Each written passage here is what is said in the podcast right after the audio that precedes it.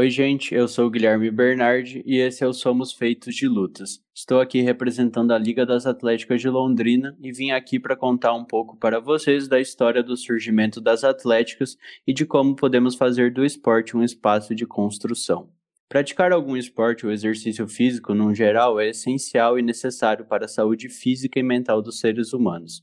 Entretanto, a atividade física foi e ainda é utilizada politicamente como um poderoso instrumento ideológico de manipulação social.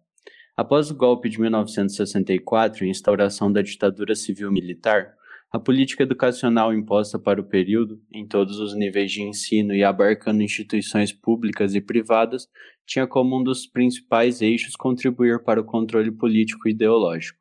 Preocupados com a resistência que os estudantes vinham fazendo ao regime, os governantes, além de reprimi-los pela força, utilizaram-se do esporte como forma de desmobilização e de, digamos, incentivo à alienação. Nas universidades, diretórios acadêmicos eram fechados enquanto atléticas recebiam incentivos. A participação esportiva passava a substituir a política. A educação física se tornou obrigatória e os jogos universitários e estudantis receberam um acentuado incentivo dos governos, o que resultou no expressivo crescimento da participação de estudantes no esporte de todas as partes do Brasil.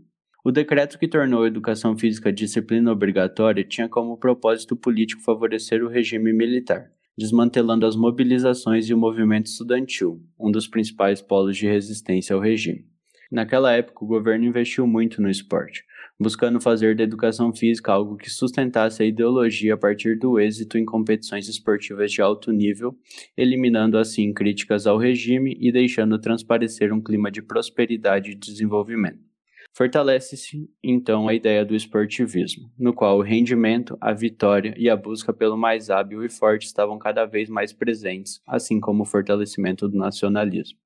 Lembra uma certa ideologia de décadas anteriores, não? Como um exemplo, podemos citar o ano de 1970, ano que se caracterizou pelos assassinatos, prisões e torturas de militantes políticos contrários ao regime.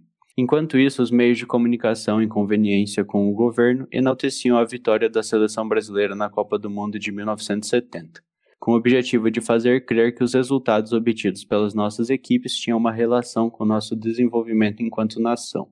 Era a época do Brasil, ame-o ou deixo, e dos 90 milhões em ação. Todos juntos, ou melhor, todos os que concordavam com a ditadura. Pra frente Brasil, diz o hino. Resumindo, o esporte aéreo ainda é utilizado como um elemento útil para a política. Não apenas pão e circo, mas também como uma forma de mascarar realidades e criar inimigos outros, através, por exemplo, dos rivais e servir de válvula de escape para problemas mais complexos. Apesar desse contexto histórico, não podemos desconsiderar que o meio esportivo é um espaço de integração e formação social com um impacto gigantesco na vida dos seres humanos, e que pode ser, sim, também um espaço político no sentido amplo do termo. Sabemos que não é de uma hora para outra que as pessoas tomarão consciência e prestarão atenção em questões políticas, mas também sabemos que precisamos fazer nossa parte. Sabemos que o caminho pela frente é longo e que não é o dia que vai mudar a sociedade como um todo, mas nós da Liga das Atléticas de Londrina, organizadores do GIA, pensamos que está mais do que na hora de fazermos a nossa parte, trazendo informação e debate para o nosso público mudar nossa realidade. Tudo isso posto e com o intuito de tornar o ambiente do dia e fora dele mais confortável, aberto e inclusivo, estaremos produzindo e publicando uma série de podcasts nos quais vamos debater temas como machismo, racismo, LGBTfobia, gordofobia, pessoas com deficiências e outras opressões.